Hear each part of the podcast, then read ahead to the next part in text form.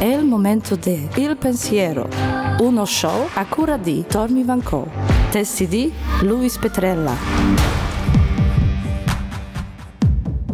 Ma che musica, che musica maestro, hai trovato la via giusta per la celebrità? Ma che musica, che musica maestro, questa bella sinfonia il mondo canterà. Canzone di Pisano, Paolini Silvestri del millenovecentosettanta, interpretato da Raffaella Carrà.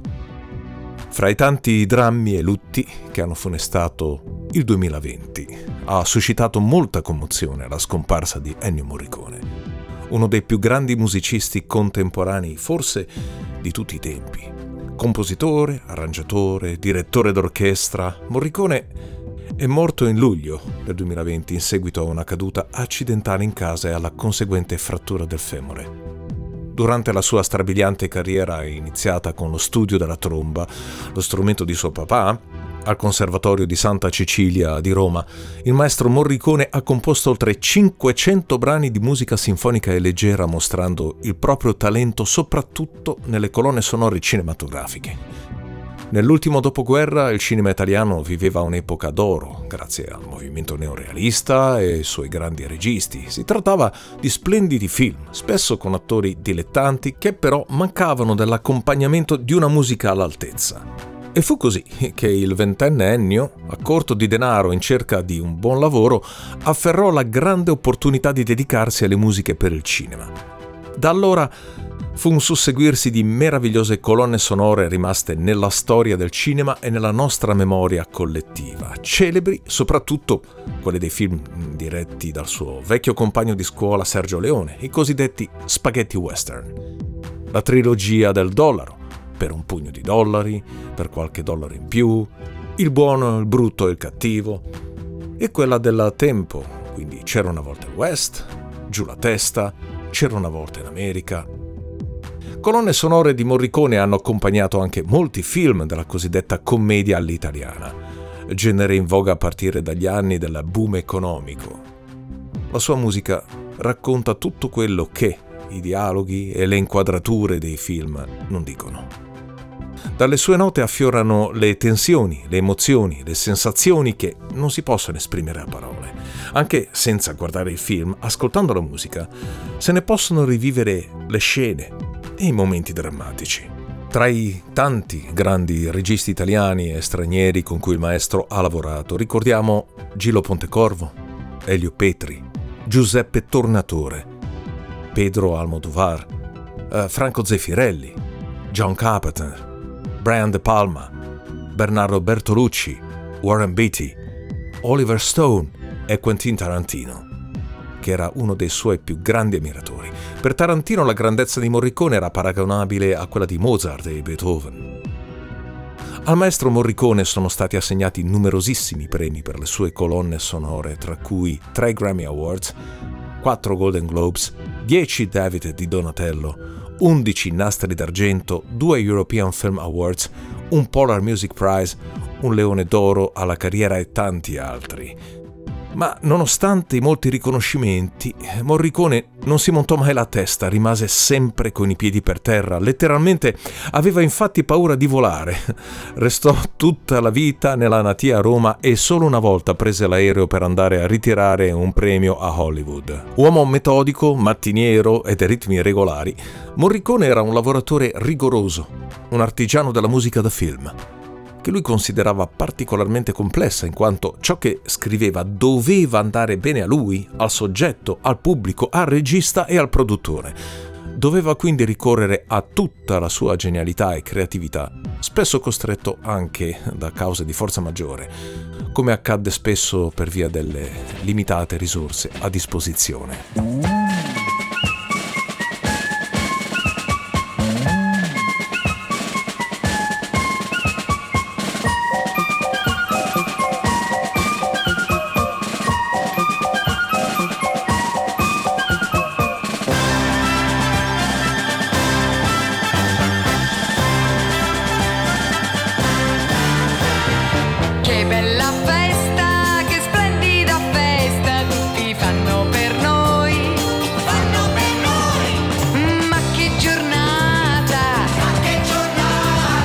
Movimento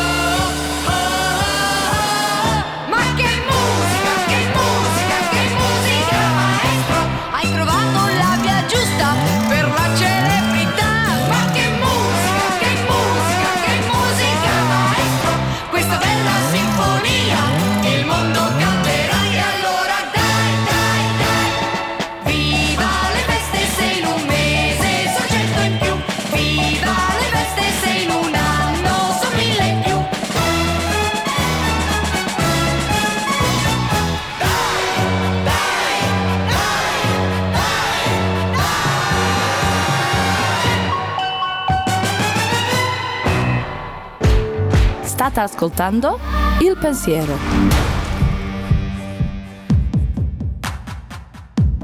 L'Italia ha sempre avuto una grande tradizione di compositori di musica per il cinema. Pensiamo a Nino Rota, Armando Trovaioli, Riz Ortolani, Piero Piccioni, Nicola Piovani. Ma una caratteristica speciale della musica di Ennio Morricone è stata l'originalità nella scelta degli strumenti. Ci vengono in mente l'assolo di tromba del già citato Il buono, il brutto, il cattivo o l'oboe in Mission, ma anche chitarre elettriche, arpe, mandolini, persino pianoforti scordati. E Morricone non si limitava agli strumenti tradizionali. Utilizzò anche una grande varietà di suoni originali come fischietti, campane di chiesa, colpi di frusta, cinguettii di uccelli, ticchetti di orologi, spari, oltre che voci umane. Il maestro era infatti convinto che ogni tipo di suono potesse trasmettere emozioni particolari, se utilizzato e percepito in modo adeguato. E su questo ha profondamente ragione. Anche per questo, d'altronde, le orchestre sono composte di sezioni formate da diversi strumenti con timbri e voci differenti che insieme creano la sinfonia. L'armonia nasce dalla diversità, una diversità però organizzata, strutturata, non caotica, in cui ognuno, ogni voce diversa, dà il suo contributo alla composizione d'insieme con le sue note, ma anche con le sue pause, un ordine nella diversità, paradigma ed emblema della vita stessa e della società umana. Società umana che è stata sempre molto sensibile alla musica con cui è quotidianamente a contatto. Capita a tutti che una melodia evochi un evento, un'immagine, un particolare stato d'animo, un momento del passato. Sui social eh, girava di recente un video che mostrava un'anziana ex ballerina affetta da Alzheimer che ritrovava la memoria nei momenti di danza riascoltando Tchaikovsky. Ma anche per chi non ha mai ballato, cantato o suonato, è più probabile che una musica trasmetta un ricordo piuttosto che il contrario. Le musiche arrivano prima dei ricordi e corrono parallele alla vita delle persone che ne vengono coinvolte e assorbite direttamente o indirettamente ogni giorno. Sin dagli albori dell'umanità, già nella preistoria, l'uomo costruiva strumenti musicali assieme a quelli per la caccia, per la sopravvivenza. Si sono ritrovati tamburi, flauti, pifferi, ricavati da ossa risalenti a oltre trentamila anni fa. Ma perché i nostri antenati iniziarono a fare musica? Quali vantaggi ottenevano?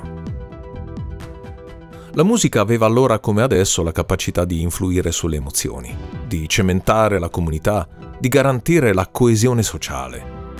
I canti e i balli delle tribù primitive odierne, come Inuit, Pigmei o aborigeni australiani, che possiamo ascoltare ancora oggi, ricordano quasi tutti la caccia e i rapporti tribali.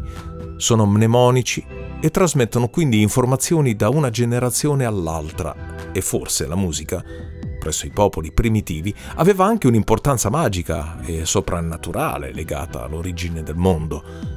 Prima infatti c'era il vuoto, e siccome nel vuoto non ci sono vibrazioni, c'era anche silenzio. Dunque il suono rappresentava simbolicamente anche la creazione del mondo e la nascita della vita. Sebbene la musica sia uno dei fondamenti della nostra cultura e della nostra specie, i suoni, ovviamente, non sono un'invenzione umana. Esistono in natura e sono utilizzati come mezzo di comunicazione anche da altre specie animali, come i canti degli uccelli, i barriti degli elefanti, il frignire dei grilli o gli ultrasuoni dei cetacei. La fisica ci dà la prova che siamo tutti sensibili alla musica che ci colpisce. I suoni sono fenomeni fisici che influenzano tutto ciò con cui vengono a contatto. Sono prodotti da una vibrazione, un moto originato da un corpo vibrante, una corda, la pelle di un tamburo e così via, che provoca onde attraverso l'aria o altri materiali come l'acqua e, o il legno. E se la vibrazione è irregolare, il risultato è un rumore. Ma se la vibrazione è regolare, il suono che ne risulta è musicale e costituisce una nota di una certa altezza. Un suono è più o meno alto secondo la frequenza, cioè il numero di vibrazioni al secondo del corpo che vibra. Un urlo molto acuto può rompere un vetro, ma una melodia dolce può colpirci al cuore. Oltre all'altezza, le altre caratteristiche del suono sono l'intensità, cioè il volume, e il timbro, che è la voce della fonte sonora, dell'oggetto che dà origine al suono. A questi elementi il linguaggio musicale ne aggiunge altri, come il ritmo o la velocità, da cui scaturiscono la melodia e l'accompagnamento. Sia la lingua che la musica sono sintattiche, composte quindi da elementi distinti, parole che formano frasi, note che formano accordi. E alcune ricerche hanno dimostrato che nello sviluppo cerebrale la musica è strettamente legata al linguaggio, sembra proprio derivato da esso. I carillon sono l'infanzia della musica, l'elemento più semplice, proprio come le prime sillabe pronunciate dal neonato. E anche durante la crescita personale le capacità musicali possono svilupparsi, se coltivate, e risultare non meno importanti del linguaggio visivo, corporeo o verbale in grado di esprimere idee, concetti, sentimenti propri di ogni individuo. Gli esseri umani hanno dunque Uh, diversi modi per esprimersi attraverso la parola, la musica, ma anche attraverso l'immagine. Leonardo definiva la pittura una poesia visiva. Lingua, pittura e musica partono da materie prime fatte con pochi elementi costitutivi, le lettere dell'alfabeto, i colori di base, le note musicali che consentono di creare parole, combinazioni cromatiche e accordi musicali.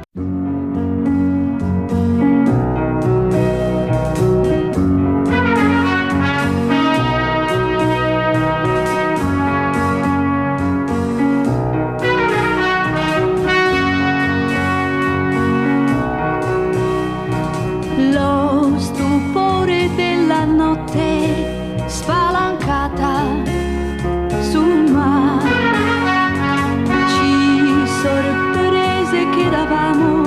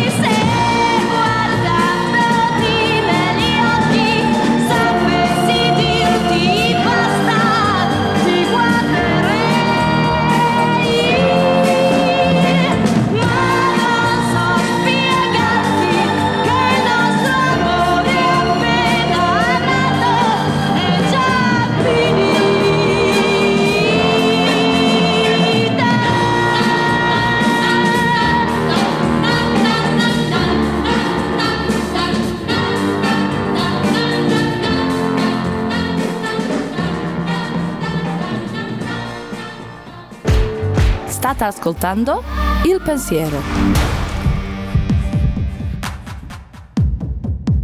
In letteratura ci sono ventisei lettere che formano o con cui si formano delle parole e attraverso la grammatica costruiamo delle frasi eh, e quindi possiamo scrivere testi letterari. In pittura eh, qui abbiamo i tre colori fondamentali e altri tre colori complementari. Con essi si formano i sette colori di base che sono quelli dell'arcobaleno. Attraverso le loro combinazioni e attraverso la tecnica si trasformano in ulteriori sfumature per cui possiamo creare immagini pittoriche. In musica ci sono sette note e cinque alterazioni per un totale di dodici note, con le quali possiamo formare degli accordi e attraverso la tecnica musicale e attraverso quindi la composizione creare armonie e linee melodiche e quindi creare un brano musicale. La grammatica, quindi l'uso della tecnica pittorica, le regole dell'armonia della composizione permettono poi rispettivamente appunto di scrivere frasi, dipingere quadri, comporre musica, l'abilità nell'individuare le parole, i colori, le immagini, i suoni più efficaci dipende dal livello di creatività, cioè dalla capacità di inventare qualcosa di nuovo, capacità che a sua volta diventa arte quando riesce a trasmetterci emozioni e messaggi di valore universale. Ma la musica ha qualcosa in più della parola e dell'immagine, suscita emozioni e sensazioni a livello inconscio, persino senza apprezzarne necessariamente la qualità intrinseca. Indipendentemente dalla sua bellezza, una musica può suscitare ricordi, far sorridere un bambino, far danzare la gente, far marciare gli eserciti, far innamorare le persone. Molti amori sono nati con una canzone e non è un caso che molte canzoni parlino d'amore, argomento principe delle hit parade musicali. Ecco, le canzoni. Il grande maestro Morricone non ha disdegnato nemmeno le umili canzonette. Come dicevamo all'inizio, le sue composizioni hanno spaziato tra vari generi, dalla musica classica e sinfonica a quella leggera con settanta milioni di dischi venduti nel mondo. Ci sono brani degli anni sessanta rimasti in voga fino ad oggi, come Se telefonando di Mina, Sapore di sale di Gino Paoli o Guarda come dondolo e Abbronzatissima di Edoardo Vianello, tutte canzoni scritte o arrangiate da Morricone, tra cui anche quelle degli Squallor. Sì, esatto, quelli degli Squallor. Ma cosa intendiamo esattamente con musica classica e musica leggera? Cosa le caratterizza? Noi siamo in realtà convinti uh, che molta musica classica può essere considerata leggera, mentre certa musica cosiddetta leggera ci può risultare pesante. Nel mondo anglosassone si fa una distinzione un po' più precisa alla classical music. Si contrappone la pop music, cioè la musica popolare, e in effetti il contrario di leggero è pesante, non classico. La musica classica è quella che ha fatto la storia della musica ed è riconosciuta universalmente come elemento caratteristico di una cultura e di una civiltà. Ma un brano può diventare un classico soltanto col tempo. Si tratta di musica appartenente alla storia e non necessariamente pesante. Ad esempio Bach scriveva musiche da... Uh, suonare al caffè per intrattenere allegramente i clienti, mentre Mozart ha donato una buona parte delle sue musiche a musicisti dilettanti che si dilettavano appunto a suonarla tra loro le domeniche. E le musiche di Beethoven venivano ascoltate dai giovani ribelli romantici dell'epoca, disdegnate dalla borghesia classicista. Dovremmo forse parlare più correttamente di musica colta e musica popolare, dove il termine popolare non toglie nulla alla qualità della musica, ma definisce meglio il pubblico a cui è destinata. È cultura di massa, veicolata dai media, secondo le logiche di consumo, ma che poi, a sua volta, può anche diventare classica. Come si fa a non definire classica la produzione dei Beatles, dei Pink Floyd o dei Queen? Non sembri quindi irriverente la citazione iniziale. La sigla televisiva di Un varietà del sabato sera resta celebre da Raffaella Carrà, giusto cinquanta anni fa. La stessa Carrà, con le sue coreografie e i suoi balli, ha rivoluzionato i costumi della società italiana, al di là del semplice entertainment. Anche le canzonissime e i festival di Sanremo, dopo tutto, hanno contribuito alla cultura popolare, hanno segnato le nostre vite con le loro canzonette, la loro musica leggera o pop. Nomi come Lucio Battisti, Lucio Dalla, Francesco De Gregori, Fabrizio De André, Luigi Tenco, Pino Daniele, Gino Paoli, Vasco Rossi, Paolo Conte, ma anche John Lennon, David Bowie, Michael Jackson, Elton John e tanti altri che siamo soliti ascoltare nella musica leggera. Un giorno forse verranno ricordati come autori di brani classici. E se anche così non fosse, hanno comunque accompagnato le nostre vite e le nostre gioventù con le loro canzoni, che abbiamo cantato per generazioni. Grandi autori di liriche e di melodie che sempre, come diceva la Carrà, il mondo canterà. E su tutti, in questo scorcio tra due millenni, si è stagliato il genio di Ennio Morricone, che non smetteremo mai di ringraziare per le emozioni che ci ha regalato. Ma che musica, maestro! Avete ascoltato Il Pensiero, un programma di Tommy Van Gogh, testi di Luis Petrella.